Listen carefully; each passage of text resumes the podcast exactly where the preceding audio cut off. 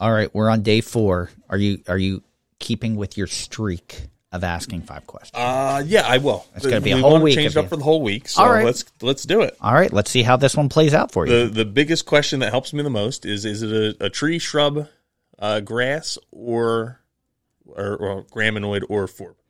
It is an herbaceous cool season graminoid. Okay. So I've changed it up. I gave you three shrubs this week, and now all of a sudden, Yeah, you were trying to stump me. yeah, now I'm giving you something different. All right. Um, let's see. What do I ask next?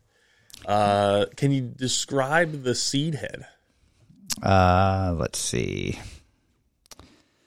That might be too hard. Of All a. Question. Uh, I'm trying to. Th- I can give you a few different things here. Let's see. All right, how about this?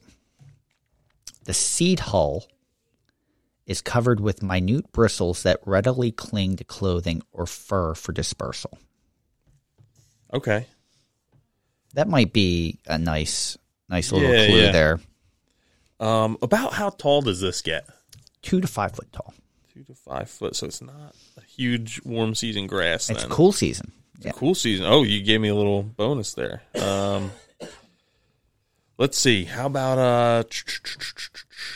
Oh man, does the the stem have any distinct color, or is it is it green? Um, it's green. okay. How about this? You want the you want the leaf blade, or do you want? It's hard asking questions about grass. It I'll is. tell you. what It is. They all kind of look very similar, but so different when you It's, actually see it. it's them. green. It's, yeah, to, it's to, ask for a description, they it describes a lot of them. Um, I'm not. I, last thing is it? I guess it's dark. All right. Did I ask if it's How a about actual grass or is it a sedge or a rush? Did I ask you that? did not. Okay, I'll I'll ask that. So it is a grass. It's a okay, true grass. So that's actually five yeah, oh, I five know. questions. I All right. know. Um, you know, you said the that it, the seeds really cling to you, Mm-hmm. and that's I think a big clue. I'm gonna go with rice cut grass. All right. Tom's uh, guest today is Leersia oryzoides, which is rice cut grass. Wow, that was uh, once you asked that, I was like, yeah, that's gonna give it away. Yeah, yeah that's, it's a, a big clue. So.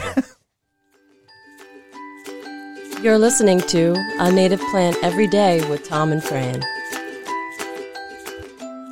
Welcome back to a native plant every day with Tom and Fran. I am Fran. And I'm Tom. And today we're talking about rice cut grass, uh, also called cut grass, which is Leersia oryzoides. So Tom was able to get this pretty good. I, Yeah. I thought just even just shifting it away from shrubs for the last one would throw you off and make you think of different questions. You know, but- and this is when it comes to the grasses, that's where asking the wetland indicator status helps me a little bit more. Yeah. And I don't know why. I just uh, avoid asking it because for shrubs and trees, it doesn't help me as much. Even forbs, uh, it helps me a little bit, but not. Well, forbs, I guess it does help me a lot. But the grasses, it helps me a bunch, and I just didn't even think to ask it. But what is the wetland indicator status of this plant? So it is an obligate for for cool season grass obligate uh, wetlands uh, indicator status, which means ninety nine percent of the time it's found in wetlands. What was interesting to me when I started researching its native range, that not only is it native to all forty eight continental U.S. states, but it's also native to Europe and Asia, Interesting, yeah, and like and- very widespread, and which. To me, I don't know how that. Like, I'm trying to think back. How long ago did it have to be brought here? Like, I'm Mm-hmm. wondering. I'm like, what, or was it brought there? Like, it had to have or it's just a really ancient plant, and it it survived. It's yeah, it, it was created on Pangea. A- Yeah. but yeah, it could Which- just be something that's it's really really long, not lived, but has long um, history. Yeah, so, So- it's it's part of the Poaceae family, which also includes bamboo, wheat, rice, corn, Mm-hmm. sugarcane, lawn, and forage grasses. So, um, those are all pretty pretty long lived, or items that have been around for a long Yes, time. yep. Also, so um, you know, and and we talked about it being a wetland indicator status. This is one of those plants that can actually, for a cool season grass, can take up to six inches of permanent inundation. So this Mm-hmm. so is something live in, in it can live water. in water. Can live in water, and it, you'll find it a lot of times in drainage ditches uh, that that aren't even draining well. Is where you can find that. So Now, this would have been another clue that would have gave it away. Yeah. But what is the leaf blade like? this this would give it so we talk about cut grass why would it be called cut grass so it's a 3 to 12 inch dark yellow green serrated leaf blade fringe with sharp stiff hairs that can tear bare, bare skin so if you've ever walked through a stand of rice cut grass in your shorts or flip-flops you know it because you've just covered your whole your your legs and feet Yeah. with with like little tiny almost like paper cuts Yeah. Remember when that golf course almost wanted to use this and yes we kind of said, eh, maybe you don't. It would work, but maybe you don't. You may, yeah. you may not want to put that as a Like a, the, somewhere where someone's going to go look for their golf ball. So, no. As far as looks go, um, for the flower, it's it has inflorescence inflorescence that is loose, open array of hair-like branches uh, with a single row of small spikelets, and that that info is thanks to our friends at Kind Earth uh, Growers um, in in Pennsylvania. Yeah. So that was their description. Um, it does flower in the late summer. It's you know uh, probably like July, August, maybe August is when you'll start seeing the flowers, and then we talked about the seed. Um, it it will start to ripen late August to early October, and it's more the the seed is more typical of what you would see see in like a warm season species, not a cool season grass, but. Uh, the spikelets developing in leaf sheaths, producing mature grains than those of exposed terminal panicles. That's Now- a mouthful. yeah. yes, it is. We talked about it growing in water. Um, is it going to grow like along a, sh- a a shady stream edge, or like a more open pond side? It, it does like full sun. Uh, can take part shade.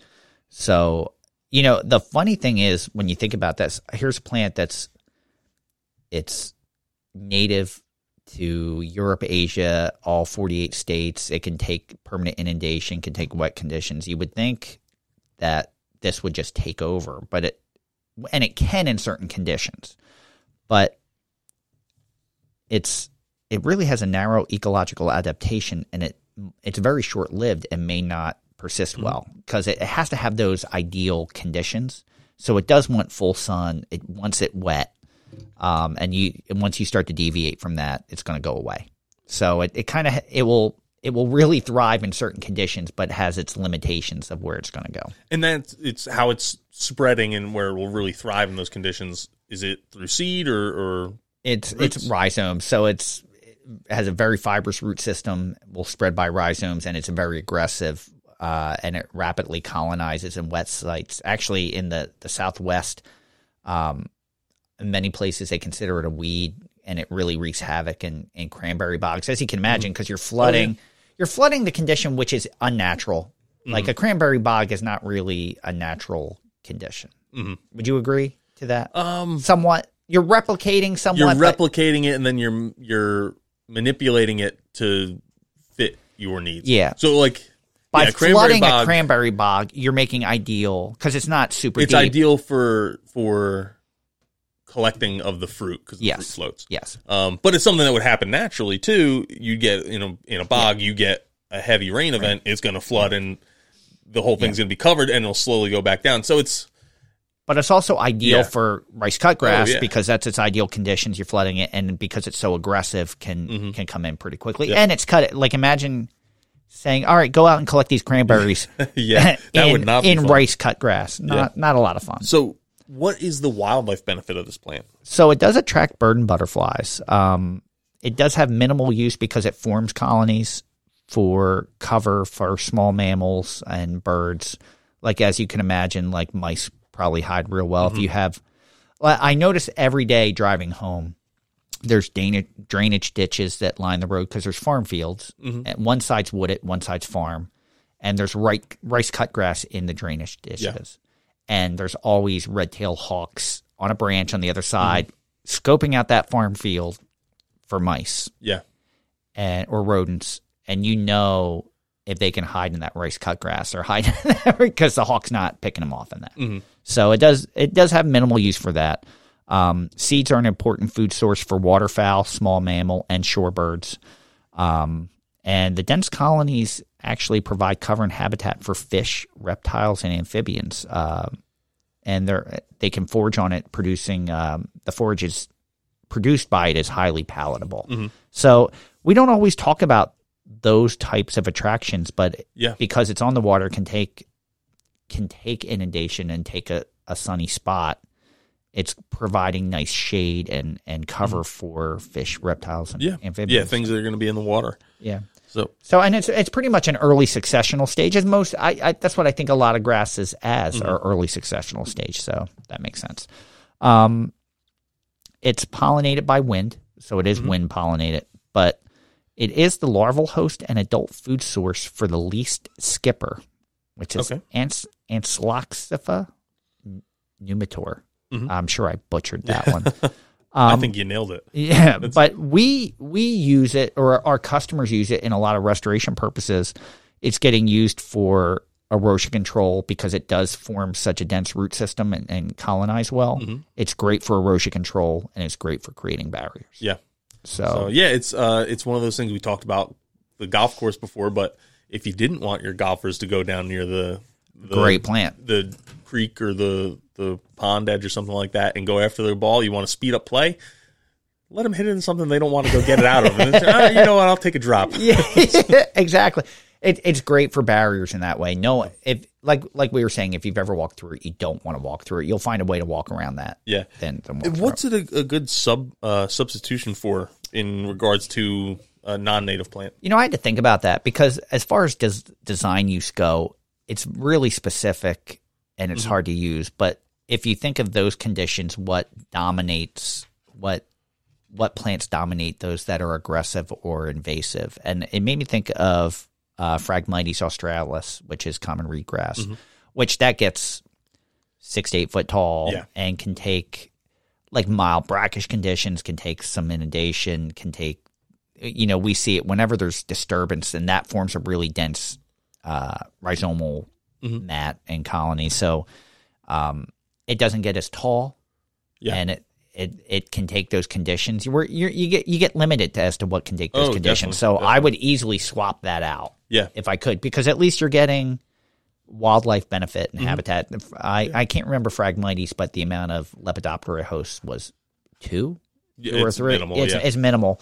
Yeah, at least you're getting that out of out of rice cut grass. All right, you ready for a quiz? Yes, I'm ready for you to lie to me once more. One more time this week. So I have four statements which are factual. Mm-hmm. One is fake news, and let's see if I can get you today. You've been really good at this. I haven't really been able to stump you. Ducks will pull up and consume the underground rhizomes mm-hmm. for food source. Studies have shown its potential in phytoextraction of arsenic from soil. In entomology, Leersia is named for John Daniel Leers, a German botanist and pharmacist who lived from 1727 to 1774. Colonists have been known to use Leersia as a border plant to protect against invaders. And Oryzoides, from the Latin orza, for having the form or resembling rice, referring to the appearance of the spikelets. Okay. Mm, there's some tough ones there. Um, I could find it believable. Eh, You say the seeds are important food source for waterfowl. Yeah. I could find it believable that ducks utilize the rhizomes too. The one that's that's I just I just have a feeling isn't true. Yeah. Is the the name Leersia coming from Leers?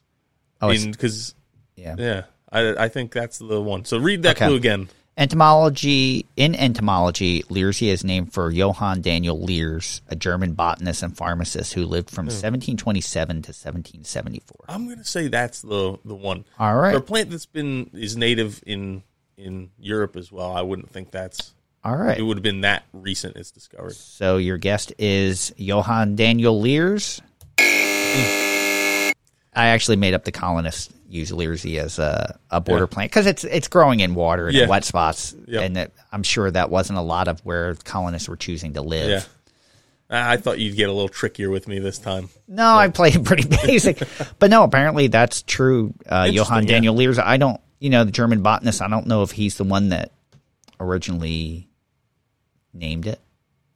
I, I that I don't know, but that was actually true. Interesting. And I thought it was really interesting that it does have phytoremediation properties with arsenic. is, yeah, yeah. So that's that's good to know. And arsenic, you'll get.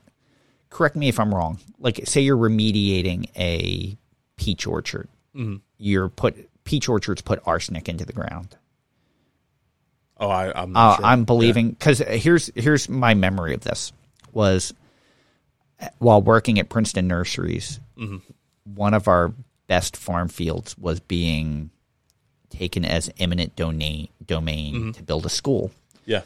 So they took it. We had to remove all the plant material, and then they did soil tests. And because before we had it, it was a peach orchard. Mm-hmm. There was so much arsenic in the soil that they would have had to have removed all the soil and brought in all clean Really? fill Wow. before they could build a school. Yeah. So I guess you're dealing with that age of uh of of children. They're still eating dirt and stuff. yeah, You sure it wasn't uh one of, wasn't one of the owners uses a dumping ground or something like that? It was. Oh Well, you no, know- it was those damn peaches. you know the other thing too was I, I I've heard of nurseries burning pallets that that would leach arsenic into the soil Mm-hmm. Interesting. from burning Yeah. pallets uh, or treated pallets. Yep. You know, I've Yep. heard that as uh, nursery lore.